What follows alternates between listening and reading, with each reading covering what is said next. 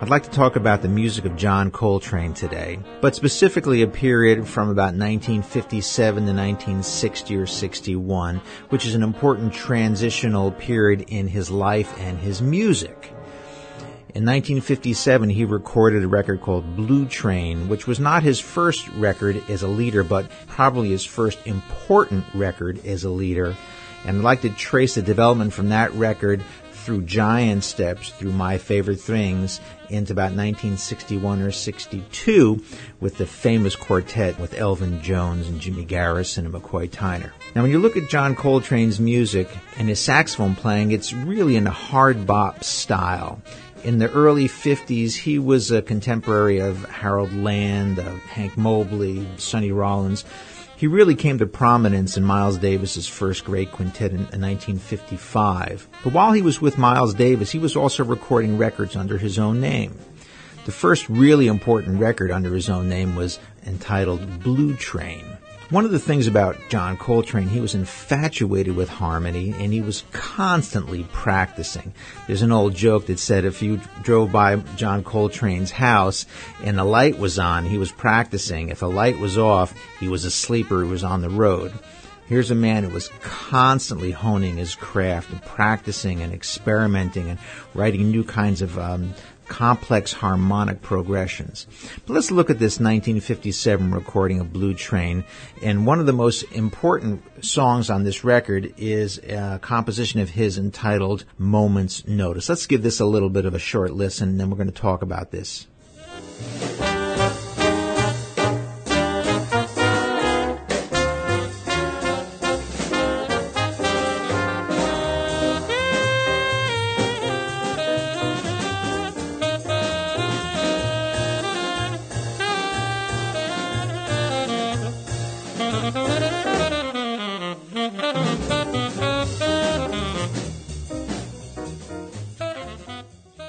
Without getting into too much depth, John Coltrane's playing exhibits terrific technique. I mean, he could really play the horn.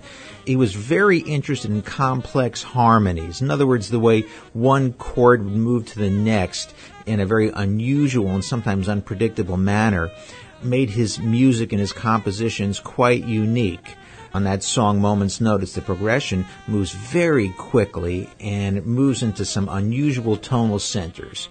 The song is very difficult to play, and he sails through it with the greatest of ease because he'd been practicing and working on these unusual progressions. This is a wonderful recording. I suggest anybody who has a John Coltrane collection or is interested in Train's music needs to definitely have this record, Blue Train.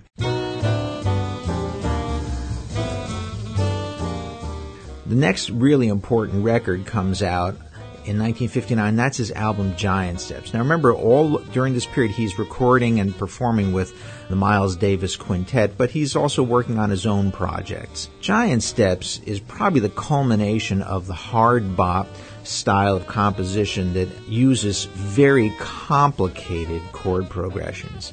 Giant Steps itself is a very short song. It's 16 measures, but it's a very treacherous piece. Coltrane had been experimenting with harmonies, trying different approaches, and if you know anything about harmony, this particular song moves in what we call major third relationships. If you don't know what that means, don't worry about it. It just means it's really hard and very complicated. Coltrane had been practicing this progression for about a year before he went into the recording studio and recorded this piece. A very interesting anecdote is that he hires a good friend of his, Tommy Flanagan, who's also from Philadelphia, to play on the record, which was common in those days. They would go to a recording studio, he'd hand out the music that afternoon or maybe a day before, they kind of run through it and then record the songs. Flanagan thought that the song was much slower and also had never seen anything quite as complicated.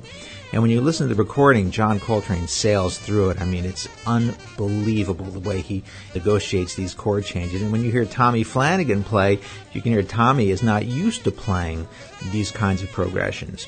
The bottom line is that when you play Giant Steps and some of the other compositions that exhibit this complexity, unless you're used to playing songs that move like this, they're virtually impossible to play.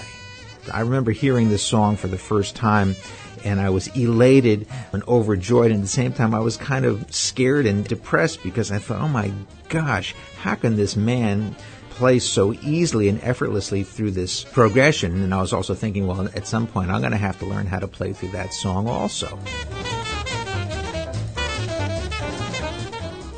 Coltrane's sound is muscular.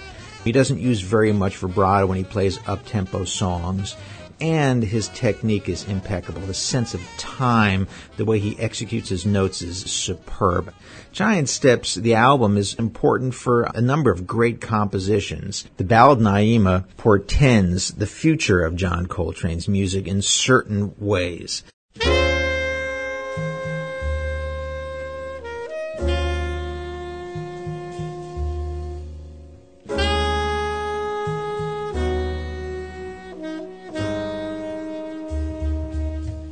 The way the bass player plays pedal point, the complicated harmony encircles the pedal point of the bass. The bass player on Naima only plays one note. He keeps repeating D flat. When you get into Coltrane's later music, pedal point is really, really important. The same year, 1959, Coltrane records with Miles Davis on the very, very important record, Kind of Blue.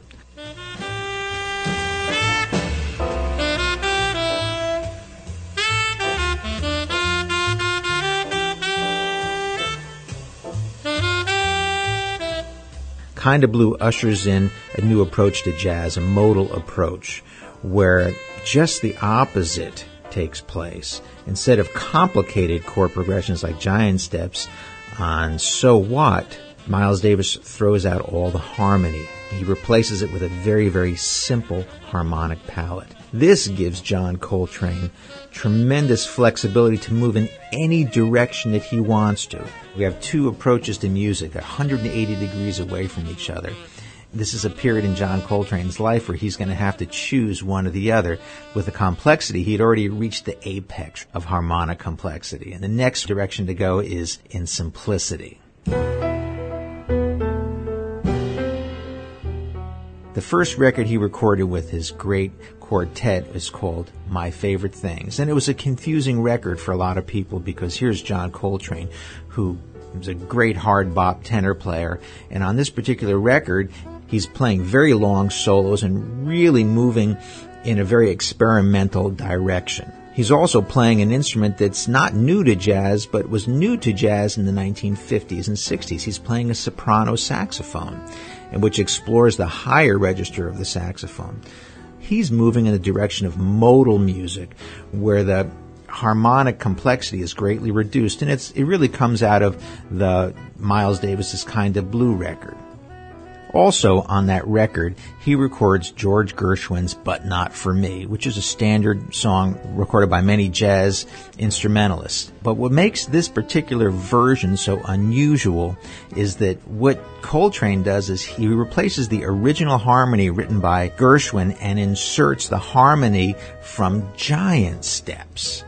Jazz musicians in the 40s often would take a song that already existed, strip off the melody, keep the harmony, and replace it with a new melody. John Coltrane is doing just the opposite. He's keeping the melody intact, but he's changing the underlying harmony. And if you listen to Giant Steps and then listen to this recording of But Not For Me, you can hear the same harmonic movement. Let's give this a listen.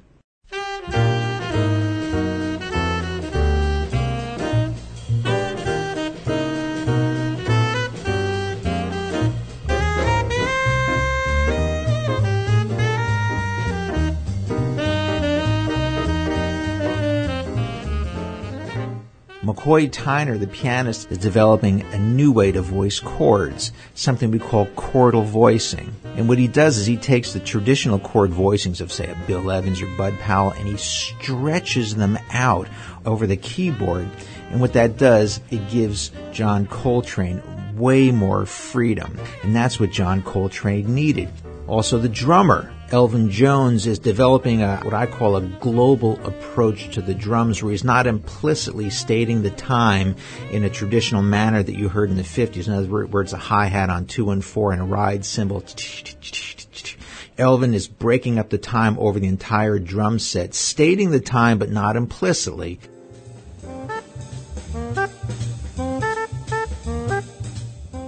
A lot of the music that Coltrane records post-1960 is in 3/4 or 6/8 time, and it's almost hypnotic.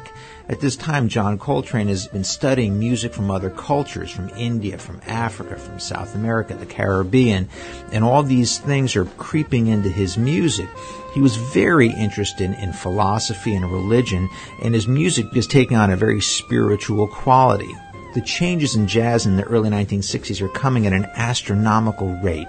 The impact of Ornette Coleman's music from 1959 and 60 is being felt by John Coltrane, who is moving in the area in the direction of what we call free jazz, where there's very little harmonic underpinning to the music, and the instrumentalists can move in any direction they want. If I can make one analogy, playing Giant Steps is like in football practice when the players have to jump through tires on the field. But just imagine you're having to run through an obstacle course of car tires, but you have ankle weights on. It's 110 degrees in the shade, and your hair is on fire, and a pit bull terrier is chasing you. That's how difficult it is to play Giant Steps. On the other hand, the modal approach that John Coltrane has played on My Favorite Things would be like taking a sailboat on a beautiful lake, and you can move in any direction you want, and just about anything you play is going to sound good if you have the right combination of musicians. So we move from high degree of structure to throwing the structure away, and that's what Coltrane needed.